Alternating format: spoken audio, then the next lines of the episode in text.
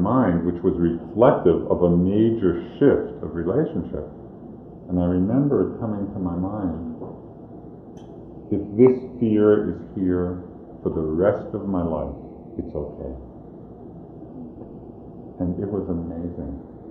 Because in that moment of acceptance, that was the first moment of genuine acceptance. Because in all those previous moments, fear, fear, fear, fear, it was really saying, go away, go away, go away. And of course, it was just locking it in. When I could totally get there for it, if this is here for the rest of my life, it's okay. It's amazing what had been so locked in that moment, the whole thing washed through. And it's not to say that fear never came again but it never came in quite that same stuck way. Because I had learned through practice that it's okay. And that's where one of my favorite Vipassana mantra comes from. It's okay. When you're with some difficult situation, it's okay. It's, that's the magic mantra.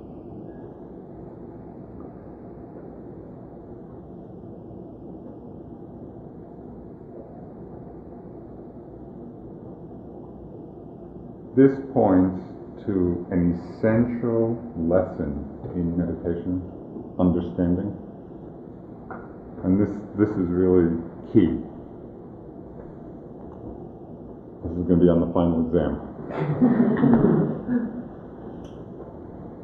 that it's not at all important what it is that's happening.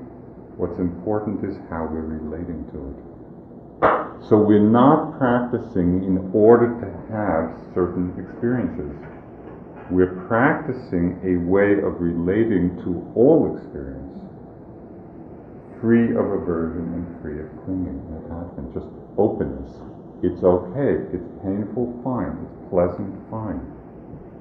We're changing our way of relating rather than trying to change our experience. This is the essence of the training.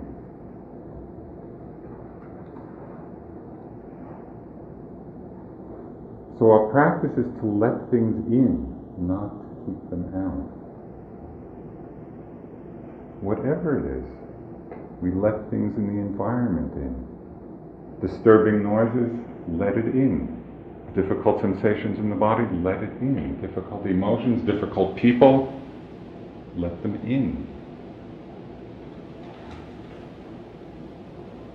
It's being with things simply as they are.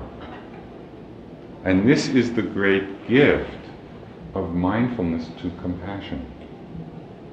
Because when we can be with things as they are, when we can feel, taste, be connected to the suffering that arises in a moment, in ourselves, in other people, that's when compassion arises.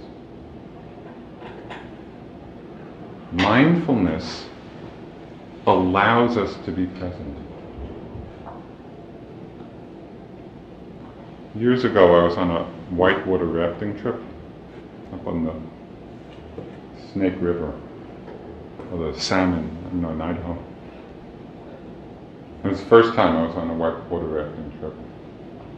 And we were in, you know, a bunch of us were in this raft, and the guides had along just a little rubber kayak, you know, an inflatable kayak, so, sort of like a big bathtub toy, you know, just to kind of play around in. So we were going down the river, and I thought, yeah, it looks like fun, you know. So I got into this inflatable kayak and paddling away, and pretty soon the guide starts shouting to me, "Watch out! There's a hole in the river." I had no idea what he was talking about. Hmm. to me, there were holes in ground, in the ground. Hole in river, I had no association with that concept whatsoever until a moment later. so for those of you who don't know, you know, when the water, of the river goes over a rock in a certain way, it creates like a little vortex, a whirlpool, and I was heading right towards it, and in fact, the whole kayak went plunging into this hole in the river. I was pulled down. I was sucked down. I was wearing a life vest, and you know the life vest pushed me back up. But it was so strong it pulled me down again. So you can imagine it was, it was an intense moment. But again, then the life jacket pushed me up to the surface, and I flew out of the hole. well, that experience and seeing the value of the life vest reminded me of the power of mindfulness. Because as we get pulled into the vortex of our trips, of all the kind of suffering and the place we get stuck and the difficult emotions and the pain in the body and all of it, difficult situations in our life, as we're pulled down into the suffering of it all, if we can be mindful rather than lost and deluded, it brings us up to the surface. We can be okay with it. We can be accepting of it, knowing that it's all part of the changing river. It really frees us. And so the right effort here is not an effort of striving. It's not an efforting. It's really courage. It's really the quality of courage to be present. You know, as you probably know, the word for courage really comes from the word for heart, kur. And courage really means strength of heart. And that's what our practice does. We're strengthening our hearts to be with the truth of what's in front of us, to be with the truth of our experience.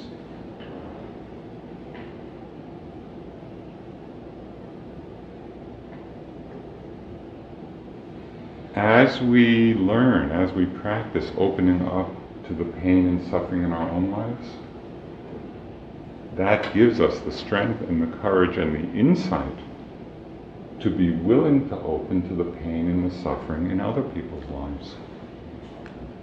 And it happens on different levels. It happens first on the level of a genuine kind of empathy, you know, where we slow down enough in the midst of our own rushing, that we actually feel what another person is going through. And we ask somebody, How are you? Do we care? Well, maybe we could take a moment to care. Maybe a moment to stop and, and actually get there for the other person. Or even more, connecting now, how often are we reacting to people's behavior and personalities and, and not taking the time to really feel what's underneath it? Because so often people are acting out difficult behavior out of the place of their own suffering. But mostly we're so reactive to the behavior, we're not empathetic. We're not in that moment of empathy with actually seeing and feeling what they're going through. so empathy is a moment of stopping and feeling, connecting. But compassion is something more than empathy. Compassion is not simply stopping for a moment to feel what somebody else is feeling. Compassion has that particular quality that motivates us, that moves us to want to do something about it, to want to alleviate the suffering in some way if we can. And this was expressed beautifully by this great Vietnamese poet and meditation master and peace activist, and Thich Nhat Hanh, when he said, compassion is a verb. Compassion is that feeling that moves us to action.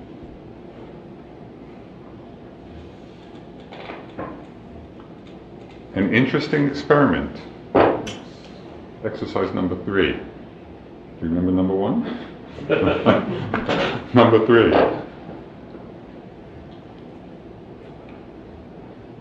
Just pay attention, if you can remember, the next time you come close to suffering.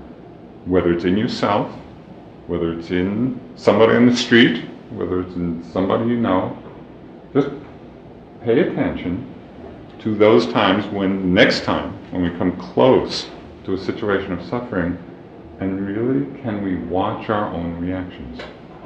What do we do at that time, in that moment? And we might see a wide range of response. Do we pull back? You know, we don't want to deal with it. Do we let it in? Are we actually moved to do something about it? Are we afraid of it? So to do this out of a sense of exploration, it's not it's not for self-judgment, it's not to have some ideal, it's just to see. Because it's only through seeing that actually we can begin this process of transformation.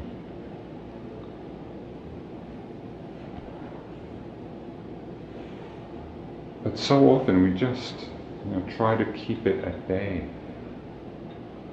There's one story, this is one of endless number of stories. But a friend of ours was in the hospital having surgery. And the doctors, they were trying to put in an IV. And they couldn't, the doctor couldn't find the vein. And you know, you know, poking and poking and poking. And after a while you really start getting sick from, from that. So she was, this friend was in a lot of distress. You know, and they couldn't, they couldn't find the vein. And she was obviously looking and feeling very distressed. And the doctor said, Don't worry, it doesn't hurt.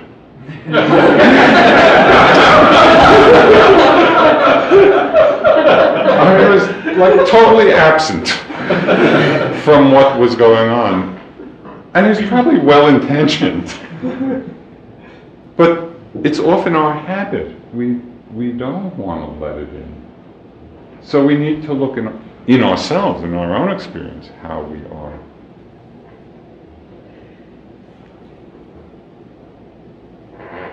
If we develop the aspiration of bodhicitta, it means that we are practicing an active engagement with the world.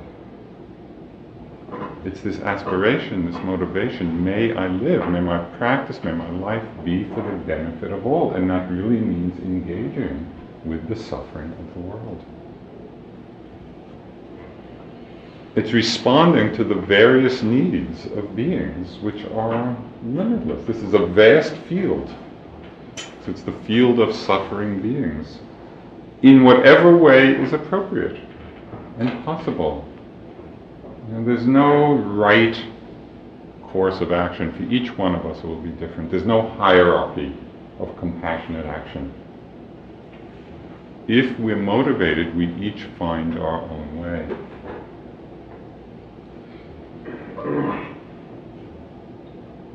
Sometimes they may be very small things, just an act of kindness, you know, an act of generosity. Sometimes they may be very dramatic. You know, and there's, there are amazing examples of people moving into places of extreme danger, life-threatening danger, with the motive to be of help. And just before, a month or so ago, I was on TV, I saw a documentary on uh, part of the life of Martin Luther King, and it was showing kind of his last time in Memphis, you know, where he went down to help with the strike of the garbage collectors. And it was Memphis at that time in that situation was terrible. It was tremendous suffering. And for many reasons, he did not want to do it, but then when he came close and met with people, he was moved to do it. And of course, as we all know, I mean, what is so amazing about him, as, as others as well, that in the face of all that hatred and violence, he was committed to keeping his heart open love. And this is not theoretical, it's not sitting around in the meditation hall.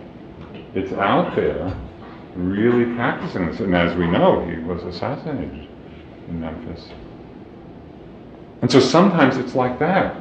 Sometimes it's extremely heroic, really.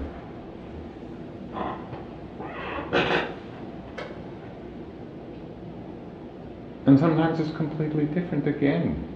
I mean, the Buddha spent lifetimes in his practice to awaken, to understand and alleviate not just situations of suffering, but the very causes, the root causes of suffering. What are the root causes of suffering in this world? It's the force of greed, it's the force of hatred, it's the force of anger, it's the force of fear in our own minds, in people's minds. And so to free ourselves from these forces and to help others be free is also a move of great compassion. So there's no one way. Each one of us finds our own way.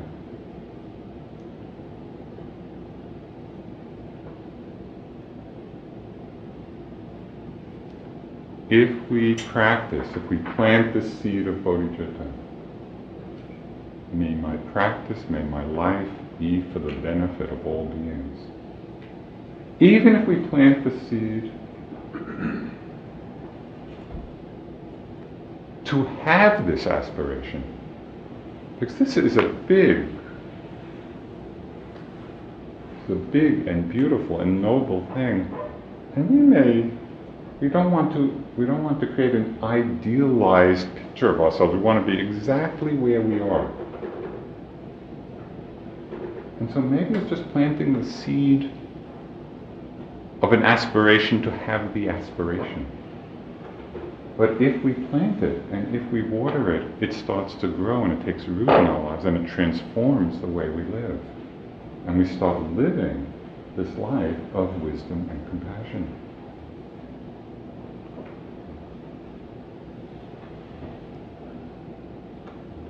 And even when we're not, this great, beautiful thing of bodhicitta, even when not acting from that place, it illuminates our actions and reminds us that there might be other choices. I'd like to close with a very simple teaching from the Dalai Lama, who often does express the deepest wisdom and compassion in the most simple way. He said, We are visitors on this planet. We are here for 90, 100 years at the very most. During that time, we must try to do something good and something useful with our lives. Try to be at peace with yourself and help others share that peace if you contribute to other people's happiness, you will find the true goal and the true meaning of life.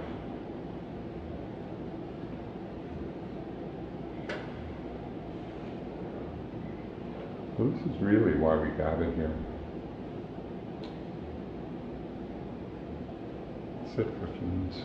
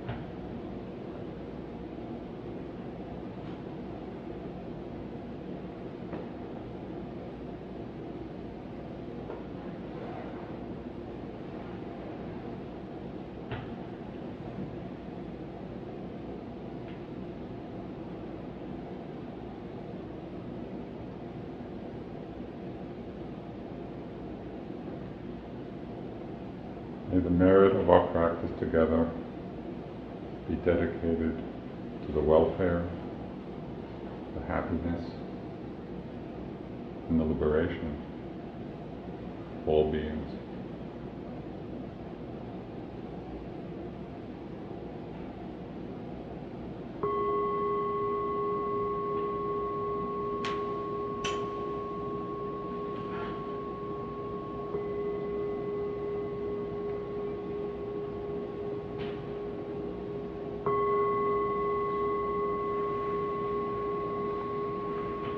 Thank you.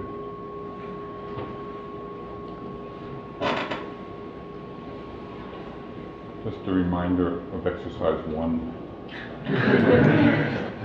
if sometime this evening you just take five or ten minutes and watch carefully that flow of changing experience, so there's a real direct hit of it. It's very clear.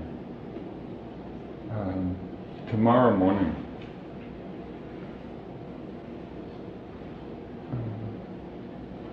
there'll be a time also after after a little talk on how in some very practical ways to bring the practice back into the world. Uh, there'll also be a time just for questions. Generally, we don't like to have questions after a talk because it really disperses you know, the energy. Uh, it's good just to sit with, sit metaphorically, you know, And then tomorrow, if there are questions, we'll have time for that. Have a good evening. Was it announced at the hall will stay quiet?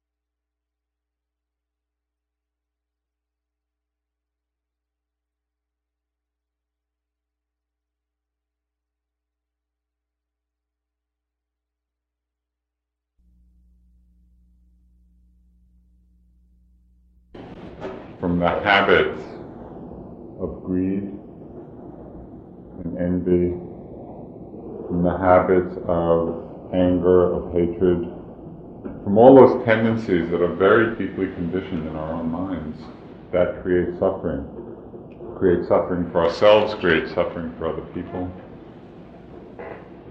And all the practices we do, the practice of generosity, the practice of concentration, the practice of mindfulness, they all serve this end goal of freedom. That's what's underneath, that's the motivation behind it all. So the question I'd like to talk about some tonight is given the busyness of our lives and the speed of our lives, how can we stay on track? How can we keep ourselves aligned with this purpose, aligned with this possibility of experiencing freedom? A unique aspect of these teachings is that they begin and they end with wisdom. So it's not a question of belief and it's not a question of accepting dogma. It's not a question of ritual. Rather, the whole spiritual journey, our entire spiritual practice, comes from our own investigation of what is true.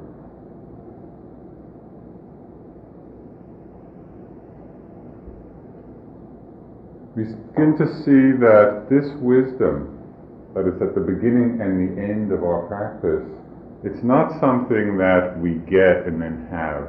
It's not like we practice for a few days and we get a little piece of wisdom and then we hold it. Wisdom is much more alive. It's something that needs continual cultivation and nourishment in our lives. We need to grow it. So the question is how, in the busyness of our lives, in the complexity of them, how can we grow wisdom? Clear seeing comes from an investigating power of mind, of refining our ability to observe carefully. So, this investigation of what is true, and you know, over these last few days, you may have heard us use the word Dharma. Dharma is a Sanskrit word, and it's central to the understanding of what we're doing. It has broad range of meanings, but in its most expansive meaning, the word Dharma, beside being the name of a TV show,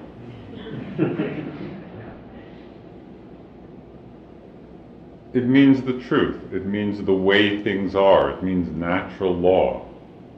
It means reality. And so what we're practicing we're practicing the Dharma, we're practicing seeing what is true in as clear and deep a fashion as possible. And it's wisdom or this investigating power of mind that's not a belief system, it's not just new concepts, it's direct observation. This is what illuminates, this is the light that illuminates the Dharma. There's a wonderful image, and I think it's out of the Japanese tradition someplace.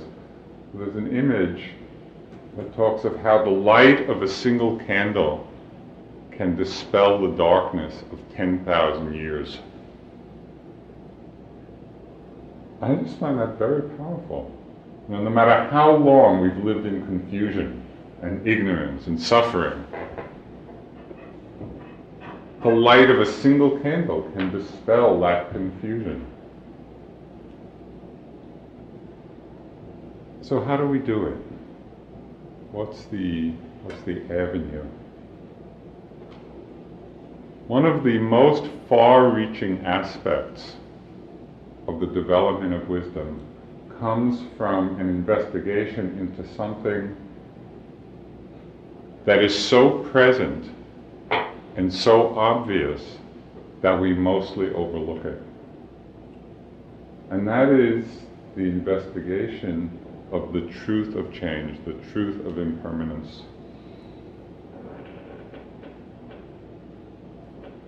If we could genuinely, deeply see this, it's like the lighting of that candle. Now, we all know that things are impermanent. We know that things change. We could go up to anybody on the street of any place, 116th Street. That's where Columbia is, for those of you who don't know. and being a Colum- Columbia alumnus, I have fond memories. Everybody knows that things change. So it's not that it's some great, mysterious, esoteric understanding. The problem is we know it intellectually. We know it up here, but we don't actually live from that place of understanding. Because if we really knew it deeply, from a place of wisdom, we would not be attached to things. We would not be holding on. We would not be grasping. But we don't know it from that very deep place.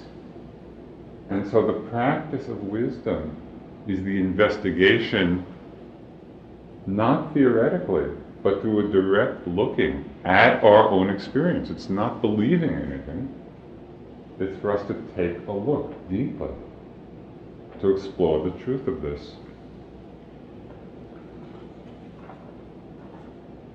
When we do see it deeply, this truth of change, something quite remarkable happens. Our heart and mind relax. We actually begin to let go a bit of the grasping and clinging and attachment that is the cause of so much suffering in our lives. We can see this so clearly in our relationship to our own bodies. If we are attached to them being a certain way or staying a certain way, what happens when either through accident or disease or simply getting older, what happens as they go through the inevitable changes? The degree to which we're attached to our bodies being a certain way, to that degree, when they change, as they will inevitably, we suffer. It's a very different and difficult insight to see and to deeply understand that these changes are not a mistake. When we get sick or some disease, it's not a mistake. When there's an accident and we injure ourselves, it's not a mistake. Getting older is not a mistake. It's what happens. This is the Dharma. This is the nature of having a body.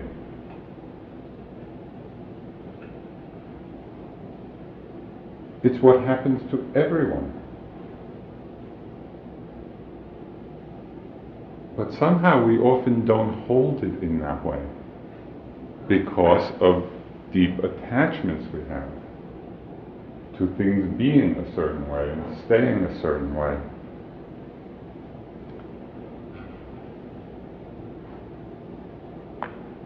Early on in my meditative career, I came up with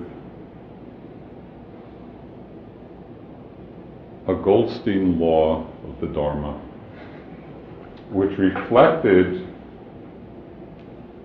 my experience as is common to everyone that no sooner did I get through one problem than something else was coming up that I had to deal with.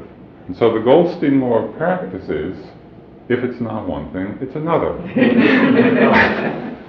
and our life keeps going like that. If it's not one thing, it's something else. And so the key is not to somehow think, well, we're going to live our life in a certain way, or we're going to meditate in a certain way, and then we're going to get it and have it and fix it, and that'll be it. It's not like that precisely because of this great truth of change. Things do not stay the same. No matter how much we would like them to. when we see directly, experientially, when we're observing and paying attention to this truth of our own experience, it very powerfully deconditions the habit and tendency of grasping and clinging. Because we see we can't. You don't go down to a river and try to hold on to the water. Because we see so clearly it's flowing. Our life experience is exactly the same way. Seeing this is really the doorway to freedom. Just as a simple example of applying this you know, in life situations, in meditative practice. Very early on, when I first went to India to practice, I had all the usual beginning difficulties, and for a long time, a lot of frustration with my mind. It would not concentrate. I'd get very depressed, very discouraged, and there'd be long periods of being in these mind states.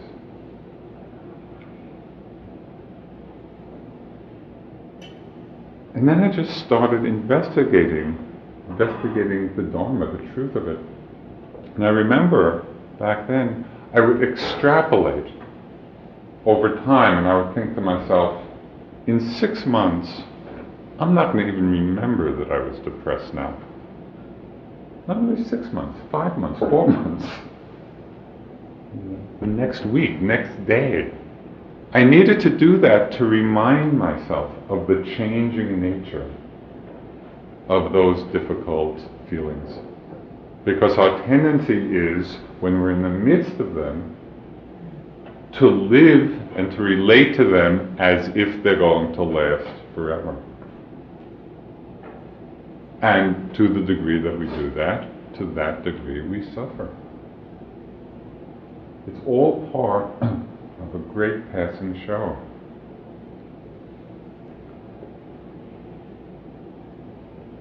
What's so amazing about the seductive power of this world is that when we look back at our experience, when we look back on all the experiences we've had in the past, we see their essential, ephemeral, ephemeral, dreamlike nature. Just think of your worst experience in these last few days, or the last year of law school, or whenever. You know, just something really hard. Where is it now? Think of your best experience. You know, that 30 seconds when your mind was really concentrated and still. Where is that now? What's so amazing is that when we look back at our own experience, we can see this. It's so obvious. This dreamlike, ephemeral nature. And yet when we look ahead, we are continually dazzled by the possibilities awaiting us, as if some new possibility of experience is somehow going to fulfill us and make us happy and bring us to completion.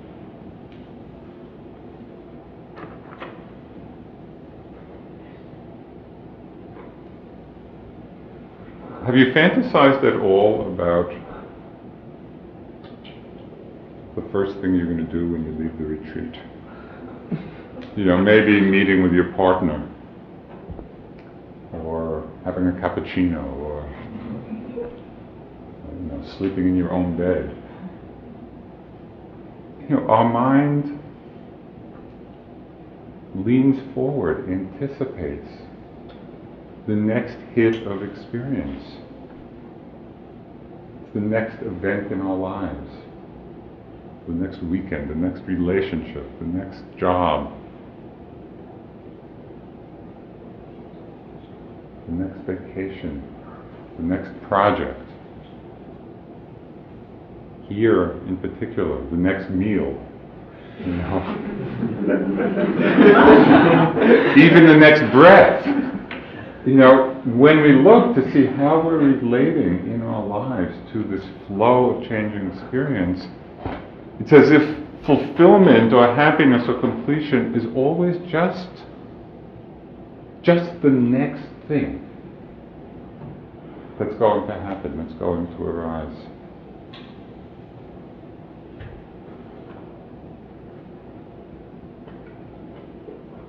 But if we pay attention, if we bring some wisdom to our lives, to what's happening, we see that everything we're looking forward to in this way, anticipating in this way is also going to become past and dreamlike. It's not going to fulfill us.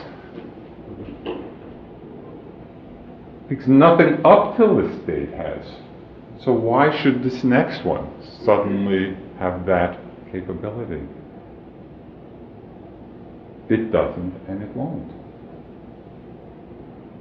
Not only that, the flow of change and this is a very subjective feeling, but I think it's one that's in common. The older we get, things seem to, to go by faster and faster and faster. I read someplace it was this, I think it was some woman on a game show or something was kind of reported her, her great insights was reported in the newspapers. She said that when she turned 55, breakfast started happening every 15 minutes. and it's like that. It's like, and the older you get, it's,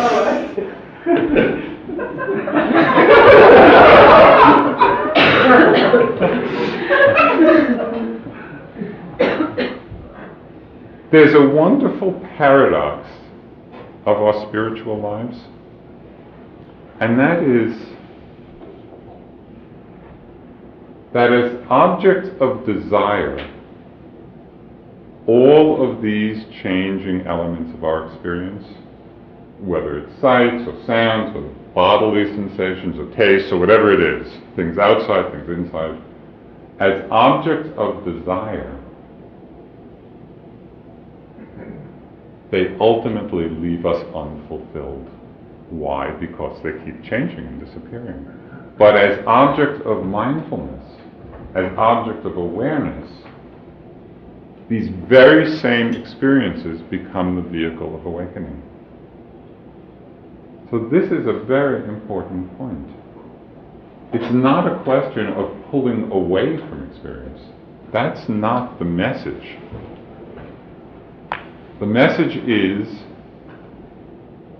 to become aware enough of what's happening, to be fully enough in the moment in the experience that we're not holding on. And there's often a confusion, especially in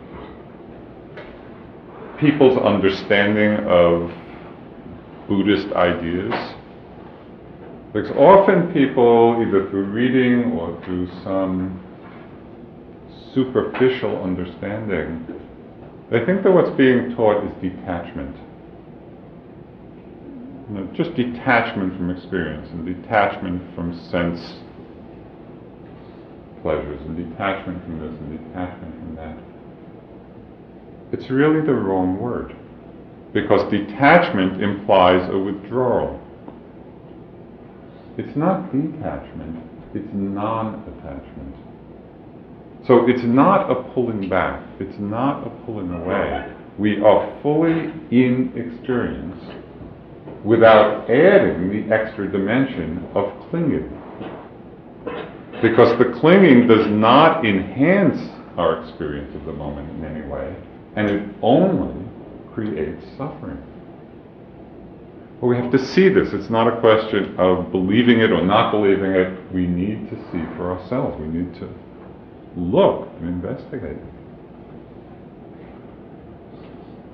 So this liberating insight, and it is a very freeing insight, it comes in several levels or several ways in our lives. On the first level, or last level, it comes from seeing the momentary impermanence of experience. And this, this arises when our mindfulness and concentration really are developed and strong.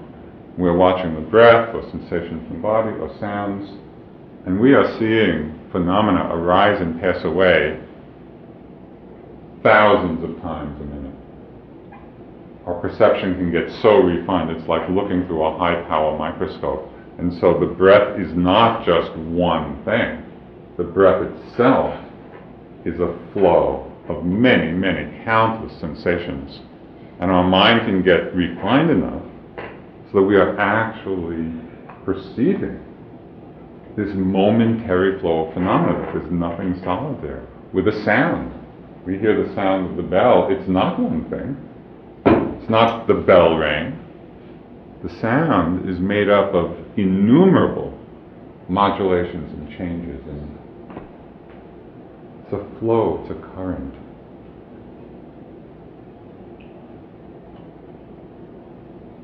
To see this is very freeing.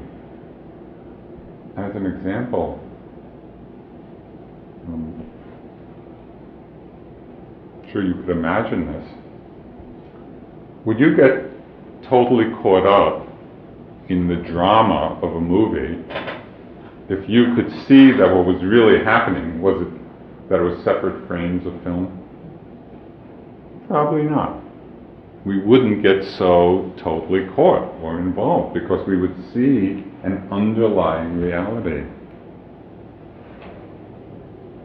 It's not that the meditation means, or this way of seeing means that we don't enjoy and we don't experience the movies and the dramas of our lives, because we do. However, if we see the underlying reality of the momentary change, rather than being so completely ensnared by the storyline, then we live our lives and we're in the dramas with a lot greater ease, a lot less reactivity, a lot less suffering, a lot less contraction. There's more sense of play.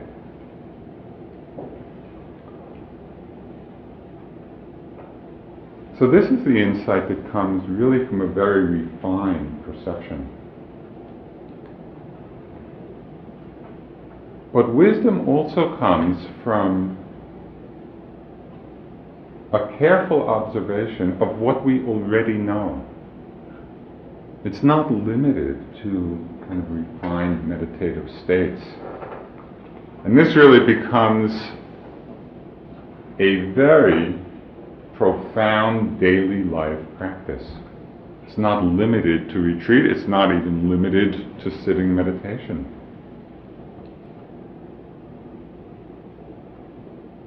When we look carefully at our ordinary experience,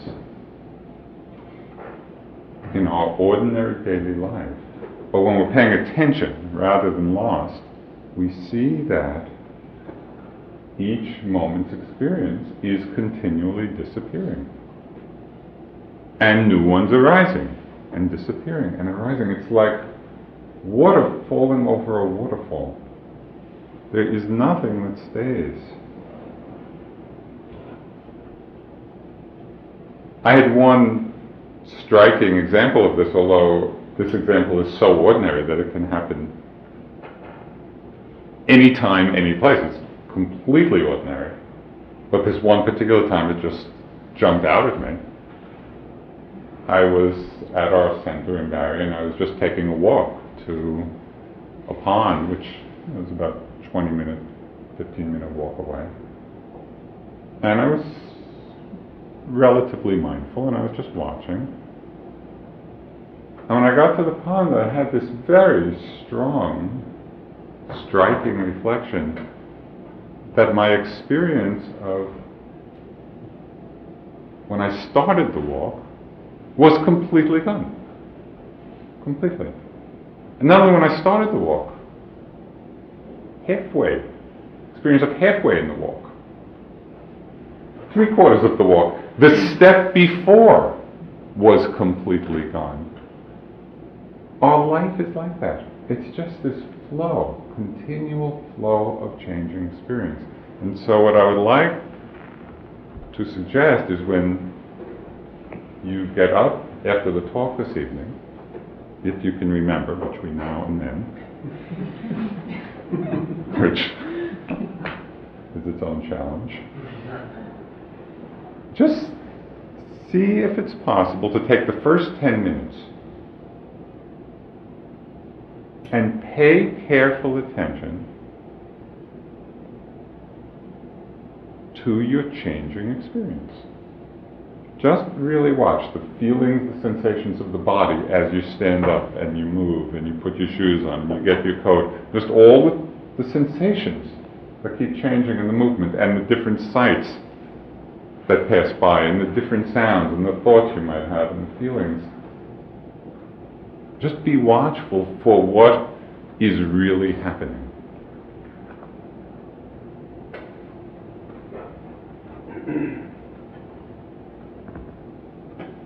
The truth of this is so ordinary that we really have stopped paying attention to it. Again, this is not esoteric knowledge.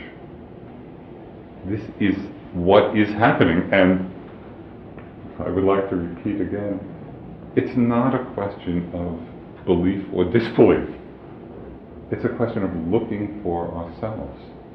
Just to pay that careful attention to what is happening in our experience so we see for ourselves the truth of this continually changing nature.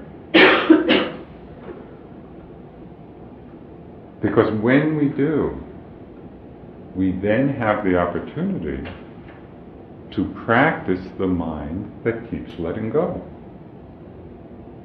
That doesn't hold on, that doesn't grasp, but is just with the flow of the changes.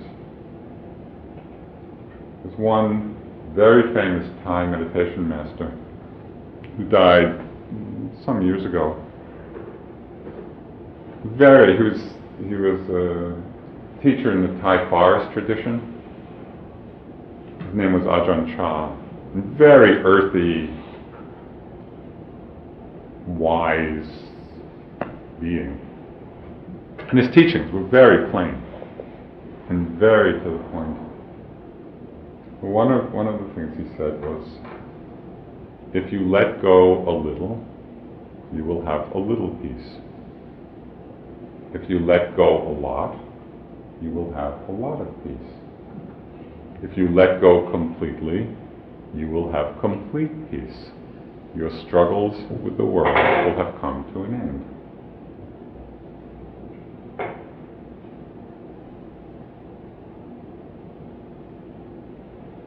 it's so simple in a way. Given the truth of impermanence, given the truth of change, which we can explore and investigate for ourselves, it's obvious that if we can let go of what in its nature is changing, we are at ease. We're not struggling.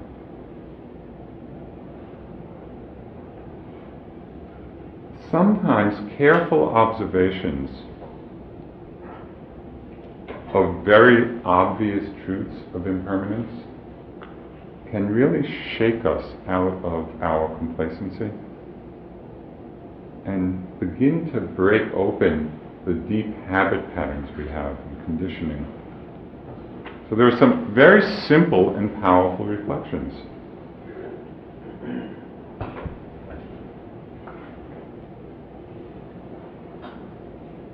The first of them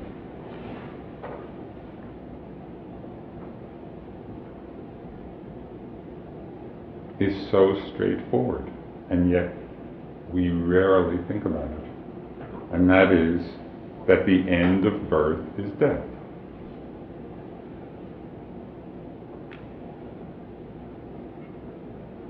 Our life is only getting shorter and shorter and shorter. And of course, as one gets older, this becomes more and more obvious, but at any age, it's obvious. The end of birth is death. But in our culture, often our awareness of death seems consigned to other people's death. It's always other people that seem to be dying.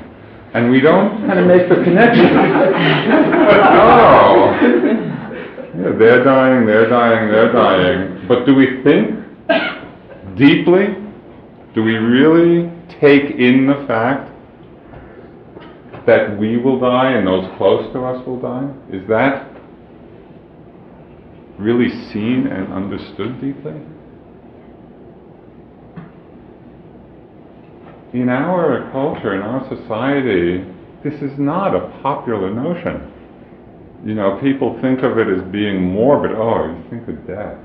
Why would you want to do that? And, you know, we dress up corpses and they never looked so good.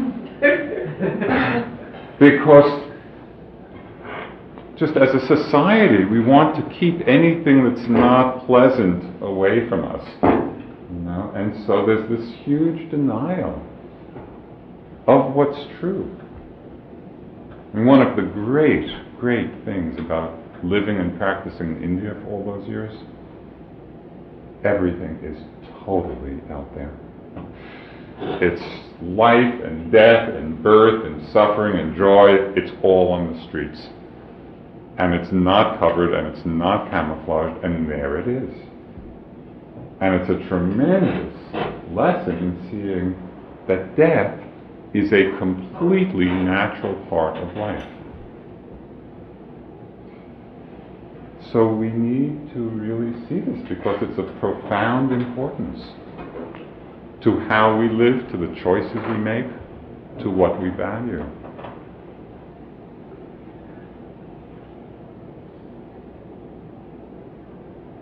Just as an exercise,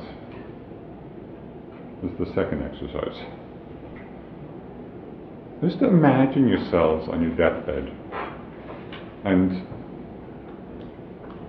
we're giving a little bit here because, for myself anyway, I always do imagine myself dying in bed. In a nice, comfortable bed to die in. So we'll give ourselves that. Of course, there's no knowing. But just what it would be like you know, to, to actually do a little meditative visualization. You know, we're dying. Our body is in whatever process it is, the death process. What is that moment like for us? Does it reveal where we're most holding on? What are our attachments? What are our fears? does it point us from that perspective to what's of most value in our life? If we could imagine ourselves on our deathbed, what would we have most wanted to have accomplished in our lives? What really is of most importance from the perspective of dying? The key, of course, is to ask this question now and not wait until then because then it's too late. So we need to let this truth in. Can we let it in? You know, does it frighten us? Does it inspire us? I want to read just a couple of things about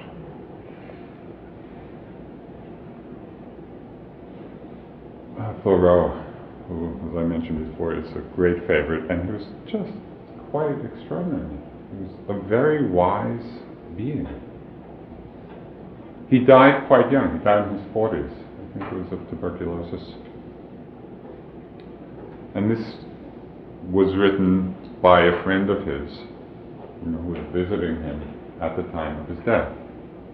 And it points to another possibility for relating to death, the, the truth of death.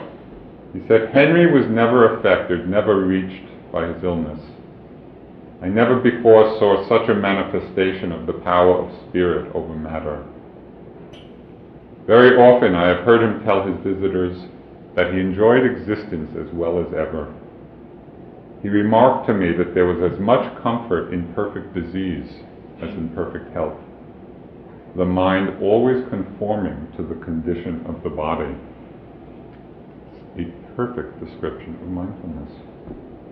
The thought of death, he said, could not begin to trouble him. None of his friends seemed to realize how very ill he was, so full of life and good cheer did he seem. One friend, as if by way of consolation, said to him, Well, Mr. Thoreau, we must all go. Henry replied, when I was a very little boy, I learned that I must die, and I set that down. So of course I am not disappointed now. Death is as near to you as it is to me. Some of his more orthodox friends and relatives tried to prepare him for death, but with little satisfaction to themselves. When his Aunt Louisa asked him if he had made his peace with God, he answered, I did not know we had ever quarreled, Aunt. and it just goes on and on. Clearly, a mind and a heart at peace with the truth of this. So we can reflect on this and see for ourselves, come to that place. That's one reflection on the obvious truth of change. Another one. is that the end of all accumulation is dispersion. Now, how much of our lives do we spend accumulating things? Whether it's material things or projects or people or whatever that we collect. you know, recently I've come to realize that one of the great satisfying moments in American culture is cleaning out a closet. because there is so much junk that we accumulate. And yet, the end of all accumulation, one way or another, is dispersal. There's nothing that really lasts, either because it's broken, or we lose it, or we lose interest. Some years ago, I saw this wonderful video documentary on the life of Sir Laurens van der Post, who, as you might know, was a South African, really kind of a Renaissance man. He was a writer, a philosopher, a naturalist, many, many talents. He worked for a while in London with the BBC and he had this lifelong interest in the Bushmen of the Kalahari Desert. So when he was working with the BBC, he went down there to South Africa to do a documentary on the Bushmen. And so in this documentary on his life was a clip from that old film of the BBC. And it showed Sir Laurens with his crew out in the Kalahari Desert meeting with this small group of Bushmen. And as part of the interview, he asked the, the headman, how long would it take you to prepare for a journey into the desert? And the headman said, about one minute. and then he just walked off into the desert. That was kind of a few implements of survival. And the next clip in the film is showing Sir Laurens and his crew loading the Land with all the Western survival paraphernalia. And it's just such a common thing. Obviously, I'm not suggesting that we are all going to live like the Bushmen of the Kalahari. It's not likely. However, it does point to something. How much of our time and energy is spent in useless accumulation? And to what degree can we fruitfully and happily simplify our lives? Knowing that it's all changing, that everything we accumulate falls away in one way or another anyway. So it's bringing some mindfulness, some attention to these very obvious parts of our lives. This is not great mystery, it's just a question of paying attention.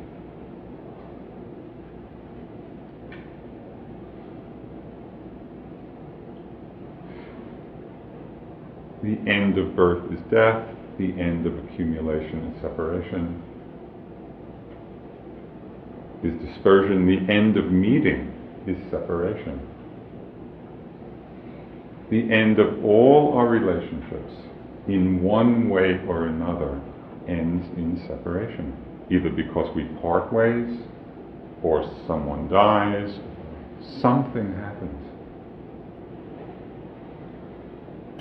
This is part of the truth of change. But how often do we get so entangled and enmeshed in our relationships that the inevitable parting becomes a source then of overwhelming sorrow? Pretty often. The Buddha said that more, more tears have been shed in the sorrow and suffering of separation over the countless lifetimes than all the water in all the great oceans. I mean, that's how deep rooted is our entanglement, is our subsequent sorrow and suffering.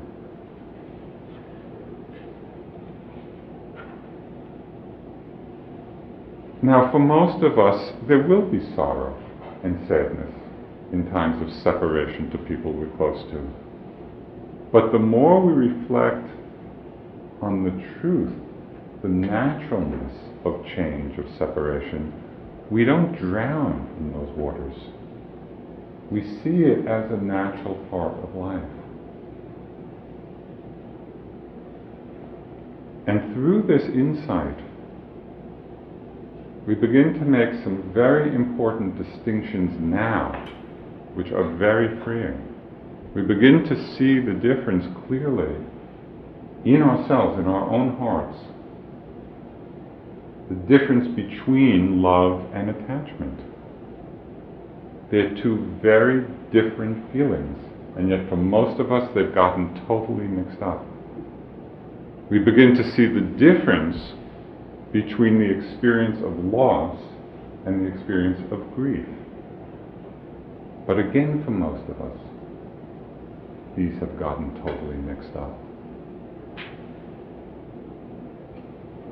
The investigation of the Dharma, the wisdom, the light that we can shine on our own experience reveals all this. And it begins to change the way we live and relate.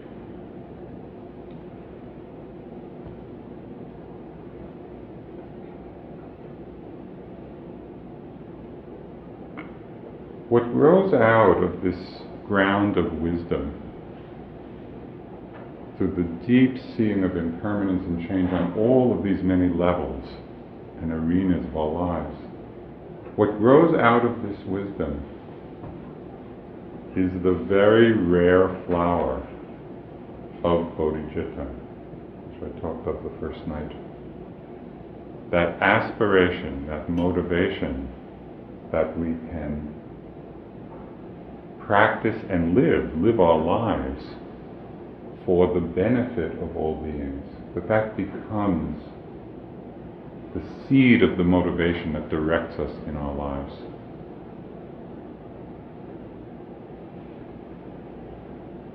And the manifestation of this motivation, that our lives be for the benefit of all, the manifestation of this is compassion and compassionate action.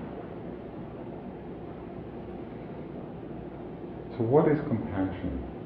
And when we look and explore it in ourselves, we see that it's the very deep feeling that wants to alleviate the suffering of beings.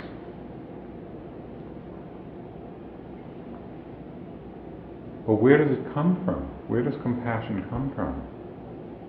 It comes from our willingness to come close to suffering. If we're keeping it away, if we're pushing it away, we don't allow ourselves to feel it, it closes that wellspring of compassion. This is a very difficult practice. We may want to be compassionate. And we may even feel that we often are. But it's really not very easy to do.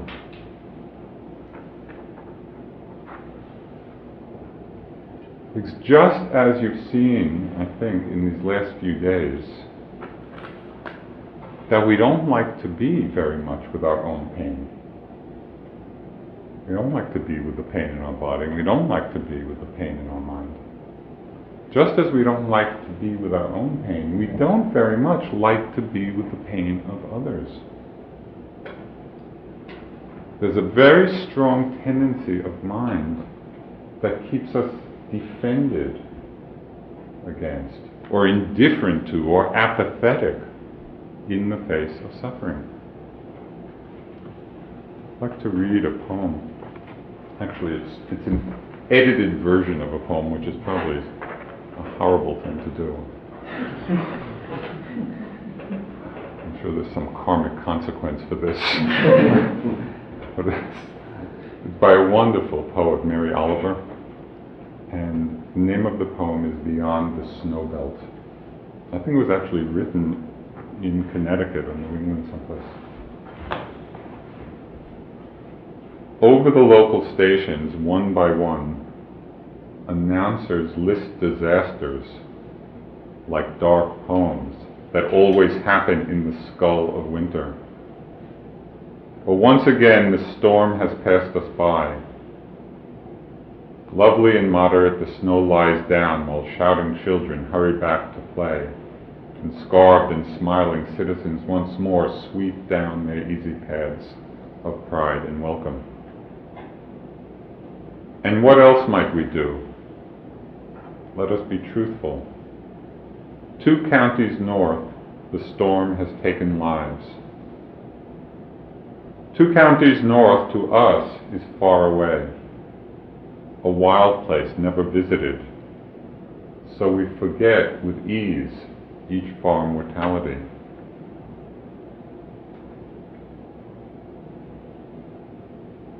I do not say that it is not a fault. I only say, except as we have loved, all news arrives as from, at, as from a distant land. I only say, except as we have loved, all news arrives as from a distant land. So the great question, the difficult question, is how can we begin to practice loving those two counties north, or three countries south, or all those people across the ocean.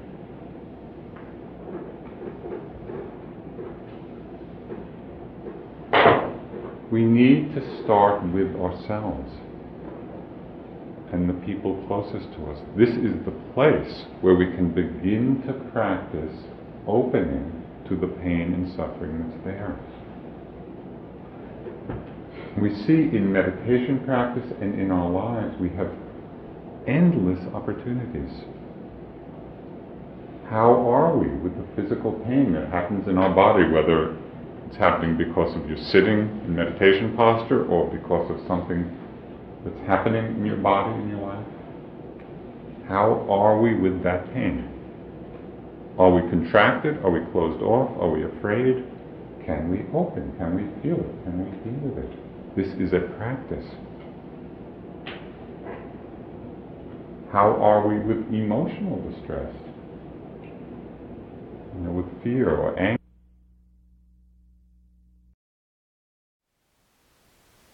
Thank you for listening. To learn how you can support the teachers and Dharma Seed, please visit dharmaseed.org slash donate.